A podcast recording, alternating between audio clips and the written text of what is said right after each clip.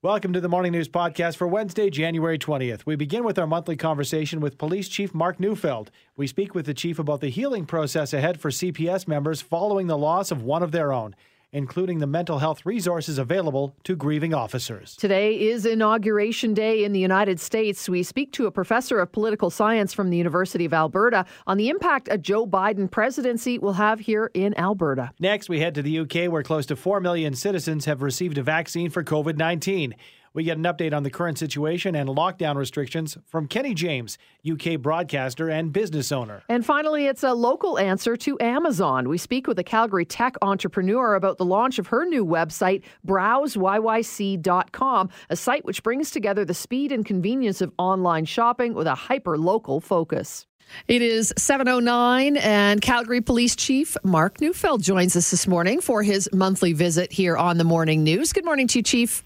Good morning, Sue. Before we get started, I want to tell you I went on a hike yesterday and got up to the top, a long 10K hike, got up to the top, and there um, is a, a, spot where they've got a, a Canadian flag uh, in a, a big, uh, you know, kind of thing of rocks. But it's been a, it's created a memorial for for uh, Sergeant Harnett that uh, passed away. They've got the, his picture. They've got some blue ribbons up there. So I thought that was pretty special that they've created a little memorial up at the top of this beautiful mountain that we can all go and visit. Well, isn't that nice? I'm glad to hear that. Yeah, me too. I just thought I'd share that with you. Um, obviously, you know, it, it, must have been just horrendous for the entire force. It was devastating for the city to lose one of our, our CPS members after that traffic stop went wrong on January 1st. So, can I ask you what kind of, you know, mental health issues can cause, can be caused for your officers by an incident like this and, and how you deal with it as, as a team?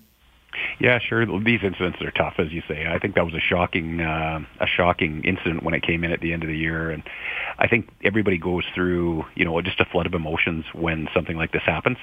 Um, you know, and early on, just trying to get uh, information out to families and that sort of thing to make sure that, um, you know, information doesn't um, get out ahead of us being able to make notifications. These days, with social media and all the different ways people can uh, can and do uh, communicate, um, that's a that's a bigger challenge than ever. Trying to trying to stay out in front of that and and do things, have things unfold in the way that we would hope they would in the most uh, empathetic way. But I just think it's it's uh, it's with grief and loss, it uh, impacts everybody in different ways and at different times, and it's really important for us uh, right now to sort of you know get under our folks and and hug them and hold them, if you will, and just mm-hmm. help them to move through this uh, one step at a time. Chief, can you explain, explain to the general public the resources available to, to officers and their families at a time like this? What sort of an infrastructure is in place for the CPS? Uh, we've got great programs in the CPS. In fact, some of the best I've ever seen, uh, Andrew. Um, so we've got our psychological services um, area there that does uh, lots of intake and lots of assessment, and and there's um, external resources available around counseling and that sort of thing if need be. Internally, we have peer support groups. We have um, we have critical incident stress debriefings.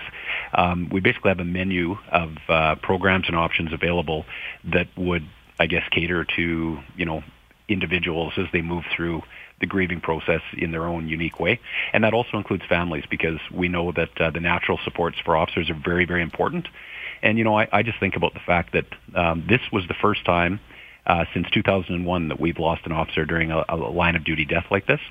And so you you know you think of families whose um, loved ones are going out day after day, and you always have that bit of solace knowing mm-hmm. that the mm-hmm. numbers are on your side. That you know for for 20 years, you know, um, you know partners have been coming and going, and and everything has gone fine, and then it isn't. And so I think we've got to make sure that we're um, looking after everybody on all sides of the equation here. Well, I know the whole city, you know, behind the force and, and really thinking of all of you, a difficult time for everybody for sure. I uh, wanted to switch gears a little bit with you, Chief, and ask you, you know, as we saw what happened down at the Washington, uh, the Capitol, you know, a couple of weeks ago now, it, just in terms of preparedness, what do, do the Calgary police have in plan, in place as a plan? Should something erupt, obviously not to that degree, but should something erupt in our city, you know, what do you have in place to, to make sure that you're ready to go and that the city is safe?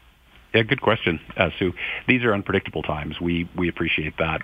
Um, we work with law enforcement partners across uh, North America and around the world, in fact, to share intelligence and assess risk, um, because there's sometimes linkages between stuff going on um, in different areas, and so they can, you know, with social media and that sort of thing, you can see um, things sort of move across jurisdictions from time to time.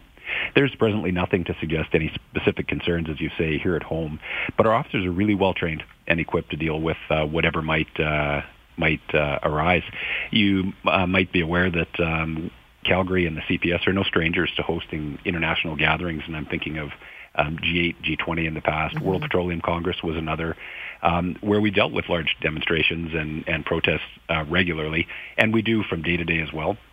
So I think each event basically undergoes an internal risk assessment, and then resources are assigned accordingly based on that uh, risk. But you know, for the most part in Calgary, we see uh, groups who want to uh, get out and demonstrate and, and ensure their voices are heard. And we facilitate the expression of those rights. So that's our role with respect to all of that. Our folks are really, really good about working with um, organizers and, and uh, individuals who are wanting to um, uh, put those uh, demonstrations together to just make sure that things can, you know, they can have those uh, facilitation of those rights, but it also happens in a way that's lawful, peaceful, and safe. Let's talk COVID 19 and, you know, with the restrictions that we currently have in place. And as we move deeper into the pandemic, I'm wondering if you can give us an update as to, you know, perhaps how many tickets the CPS has written um, so far in 2021 and, and, and how you feel, uh, you know, that, that it's been going as far as perhaps the CPS having to step things up and, uh, you know, uh, help when people are not uh, complying to mask wearing, et cetera.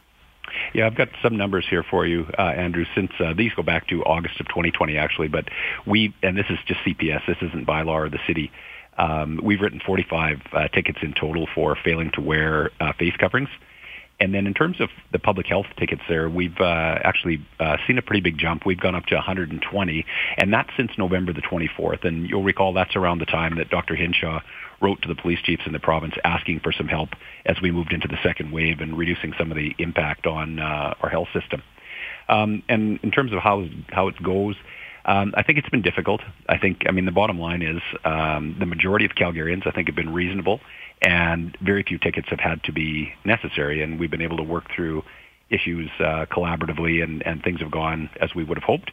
But I, I, what I've been calling some complex clients, or some people who are sort of anti-government, anti-health orders, um, people who simply don't want to comply and won't comply. Chief, that, how, sorry, finish. My no, I was going to say that latter group's been a bit more um, more challenging to uh, mm-hmm. deal with, and I think it's frustrating for um, the average Calgarian who's trying to, um, you know, balance off the the greater good, the greater community good against their own individual rights. Mm-hmm. That watch what happens sort of downtown in the protests and think, well, gosh, why isn't why isn't more done there? And I think uh, I think that's been challenging. How are the numbers within the force? Uh, are your officers? I mean, you're in close quarters in vehicles. Uh, have you been able to to make sure that the numbers stay pretty low within the uh, the ranks? We have. We've done really really well. Uh, I'm really proud of the way that we've uh, managed internally. We've had a couple of bumps, and we've learned from uh, those when those situations have occurred and made the changes that have been necessary. As of yesterday, we had actually, I think, two or three active cases only, and about 20 um, people self-isolating uh, as a result of uh, close contacts. And so that's actually really quite low for an organization our size. We appreciate your time this morning, uh, Chief. Thank you for uh, spending it with us. Hey, you're very welcome. Have a great day, you guys. That is Calgary Police Chief Mark Neufeld. 843 on the morning news. In just a little over an hour, Joe Biden will be inaugurated as President of the United States. And one of the first things he's rumored to do is put a stop to the Keystone XL pipeline. But what does this and the rest of Biden's policies mean for Alberta? Geoffrey Hale is a political scientist out of the University of Alberta and author of the No uh, So Near rather and yet so far the public and hidden worlds of Canada-U.S. relations. Joining us now with his thoughts is Professor Hale. Good morning to you. Good morning. Let's uh, let's break this down here, and, and uh, you know we want to get into some of the finer details. But in general, is it is black and white as saying this is a good thing or a bad thing uh, for Alberta with a new commander in chief?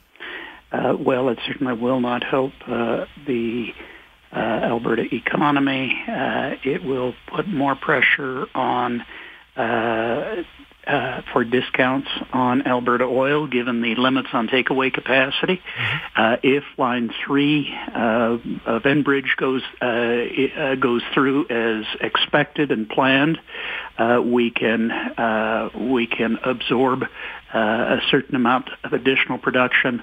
if if Trans Mountain goes through, we have a little more spare, but but this means that there is very definitely a takeaway cap on on uh, oil sands production over the next over the next uh, few years.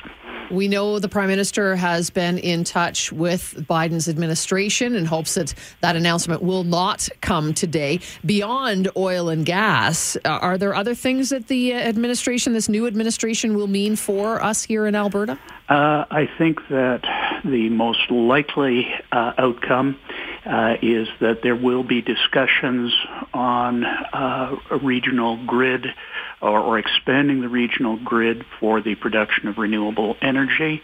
Uh, we have one major tie line uh, with Montana. However, with re- with the expansion of renewables and the fact that wind power in particular is pretty variable.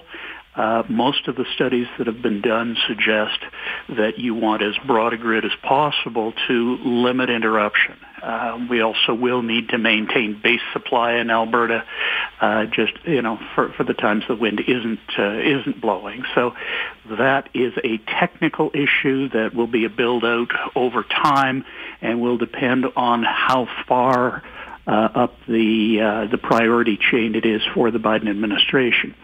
Uh, another issue which um, uh, people in Ottawa are very definitely looking at is both the risk and potential for uh, border adjustment taxes on carbon. We have no idea uh, what a very narrowly divided Congress will be will will do on that topic. Uh, but if uh, if there are border measures that could also have an effect on cross-border trade, uh, which uh, could create problems in the in the medium term. I'm, I'm wondering, Geoffrey, the uh, USMCA, the trade agreement that is replacing uh, you know NAFTA. I uh, haven't seen uh, too much action to that. It's, it's you know if you look at it, it's uh, in the grand scheme of things fairly new. Will that not offer up some protections as far as our industries? Uh, you know, even if we have a new administration in the U.S. Uh, it, it, it, provides some protection because the Democrats in Congress were fully involved in um, in the ratification process and they negotiated some things, some of which worked for Canada and some of which uh, were more or less indifferent for Canada. I think the big deal uh, with the Biden administration will be negotiating an exemption for uh, the Buy American uh, uh, proposals that he is uh, proposing to to bring to Congress. the this is something we went through with the Obama administration in 2010. Uh, and what it means is that uh, uh, provinces uh, would have to uh, open up more of their purchasing for for North American goods or covered goods under any agreement. and the question is, is there enough in it for the Americans? given the fact that they are borrowing billions billions of dollars Uh, to uh, for economic stimulus, uh, is it worth is it worth enough for the Americans to allow that to to allow more of that money to trickle over into Canada? Well, we're just over an hour away from Joe Biden being sworn in. We'll all be watching to see what happens and if he does put a stop to Keystone XL as of today. Thanks for joining us this morning, Professor. My my pleasure. That is Professor Geoffrey Hale, political scientist at the University of Lethbridge. 609 on the morning news. The United Kingdom, which has the world's fifth official COVID 19 death toll, is racing to be among the first major countries to vaccinate its population. To date, the UK has vaccinated 3.9 million people with a first dose and almost a half million with a second. However, the stringent restrictions still very much in place. Citizens and business owners continue to face challenges. With an update on the current situation, we are joined by Kenny James, a UK broadcaster and business owner. Good morning to you, Kenny. Morning, Andrew. Uh, can you give us an update uh, as far as the restrictions in place? Do they remain the same as they were a couple weeks ago when we spoke with you? Yeah, we're still in lockdown over here. All non-essential businesses having to stay closed. So, uh, food, shops, dentists, opticians, auto businesses all open, but all hospitality, which is pubs, restaurants, hotels, uh, hair salons, beauty salons, boutiques, etc., all closed.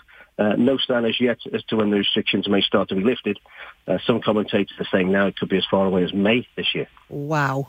Okay. Uh, I mean, the rollout in high gear when it comes to vaccinating the entire UK population. So, how does that look from your perspective, Kenny? Uh, you know, uh, are they sort of running through different levels of, of um, you know, seniors, for example, first and, and that sort of thing? How, how is the breakdown being done? Yeah, so our, our vaccine rate uh, so far, Sue, been averaging around 250,000 vaccines a day. Uh, priority being given to elderly, uh, clinically vulnerable people, people in care homes also being prioritised, and the target to have 3 million vaccines being given out each week by the end of this month. So hoping by mid-February to have 15 million uh, people in the UK vaccinated. We're in the unenviable position, of course, of having had almost 3.5 million people who've contracted COVID in the UK, uh, 91,500 deaths so far. Uh, as Andrew said, we're one of the worst death rates uh, in, in Europe. Uh, but also we're leading the vaccination numbers. So mm-hmm. there is some sign of some bright signs coming towards the end of the road. You mentioned the death rates, Kenny, and the, the, large numbers. I'm sure that that's over the past basically year or, or 10 months or so. Uh, so, how are, are the rates right now? Are, are you seeing a decrease in the amount of cases? Well, there's been an average of 33,300 people testing positive each day in the last week. These are rolling one-week figures. And that's actually down by 22% on the previous week. But the average number of deaths that are being put down to COVID has risen above 1,600 a day now in the UK, and that's a rise of 20%. So there's still massive amounts of work to be done. Just looking at rough population in the UK, 67.61 million people. So a lot of people to be vaccinated here. What are there certain little um, like? Are, do you have to go somewhere, Kenny? Where do they give the vaccinations? Well, so far there have been local centres in, in, in, all areas they can go to, but in the past week they've opened ten. Government here has opened ten mass vaccination centres where you, they can do up to ten or fifteen thousand vaccinations a day. Uh, even Blackburn Cathedral in the north of England being one of them because it has the space and the ability to do it. Football grounds are opening uh, both in, in, England and Scotland, uh, places where people can easily get and they can get in, get vaccinated, and get out very quickly. Let's talk about uh, you know the fact that you are under these stringent lockdowns and, and, rules. So, is there any indication as to where these new cases keep cropping up, and obviously the uh, you know increase in deaths uh, more than anything? Um, are there people that are not following these guidelines? opinion over here is split, Andrew. Um, there's still a lot of people who, of course, uh, don't believe that COVID even exists and are still fighting against it. Are a lot of anti-vaxxers who, who, don't believe that the vaccination will do anything in particular, and some people reckon, you know, it can make you even worse. Um, there was some talk over Christmas where the, the rules were light, uh, lightened a little, so people get to get together over Christmas, and the thought was there will be a big bounce in the numbers uh, of people with the, um, the, the COVID, COVID itself, uh, and that hasn't happened. It's been fairly steady. So uh, it's just been that in some places people not paying enough attention to to the two meter distancing, wearing the mask, cleaning your hands, and and, and staying in your social bubble. Kenny, curious. Uh, these are the first rounds of vaccinations. So, do you know did the uh, did the government hold back the second shots, or are you just hoping that enough vaccine will come in that the second shots can then be given down the road when they're supposed to be? well, it, as you know, there are a number of different vaccines. So the, the Pfizer-BioNTech, the first vaccine which needed two jabs, uh, is now in many ways been, been superseded over here by the AstraZeneca Oxford one, which is a single jab. And it's easy to store. It doesn't need to be kept at minus 70, which the, the, the Pfizer-BioNTech was. Uh, and what's happened now, it, it, just to get it out quickly, they're giving people the first, uh, the, the, first um, Pfizer, the BioNTech jab, uh, and no date for the second jab as yet. They're just trying to get everyone into stage one first. Mm-hmm. Let's talk about the fact that you know you being a business owner, the frustration, uh, you know, as far as you know, trying to do your your best, trying to keep your business running, and uh, these uh, you know obviously stringent restrictions continue. Are you hearing a lot of frustrated business owners? A lot. Uh, businesses are increasingly starting to call for more government financial support. Uh, it's estimated up here that in some fields, over 50% of companies won't be around when the current lockdown ends. We have the, the furlough scheme over here, which is paying 80% of, of staff wages when they're not working. And the, the real feeling is that when that stops, there won't be jobs for them to go back into. Um, so some estimates say as many as 10 million people could be out of a job when this is over. Wow, uh, just shocking numbers, Kenny. For pubs and restaurants, et cetera. I mean, we here in Alberta, anyway, we've got uh, you know curbside pickup, but you can't go in. Is that what it's like there? Is it just fully shut down? No, at the moment, you, you can operate as a takeaway. People can come inside to collect, but there's been increasing talk in the past week that they may stop that for just literally a curbside as you're talking. But at the moment, you can go into a takeaway and pick up your meal, but you can't hang around there wait meet anybody else.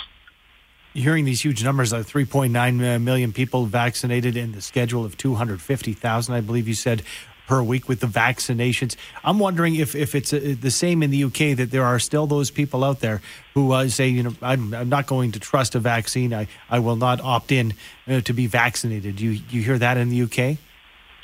Yeah, we have anti-vaxxers who, uh, who, for whatever reason, don't believe that it will work or don't believe that they should be forced to, to do it. Of course, it's not compulsory in the UK, so nobody has to take it at this stage. Uh, it's being offered to people who are high-risk people.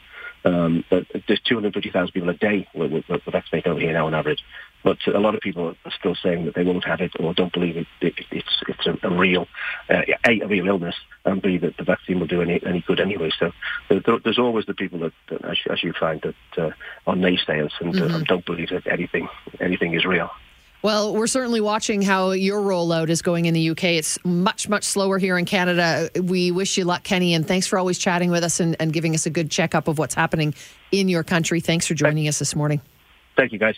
That is Kenny James, who's a broadcaster in the UK and a business owner. And uh, boy, the number of people there, but boy, they've really managed to figure out the vaccine rollout, haven't they? Well, yeah. And I mean, it just goes to show that, you know, even with almost 4 million people vaccinated. And like you say, they go through the order with the highest risk and, and the elderly and the LTCs. But 1,600 deaths per day. Yeah. And it goes to show that even when, if we were to ramp it up, that that's great. That's exactly what we want. And it sounds like our government here in the province, and there was a lot of finger pointing, but they're saying, hey, we're doing what we can.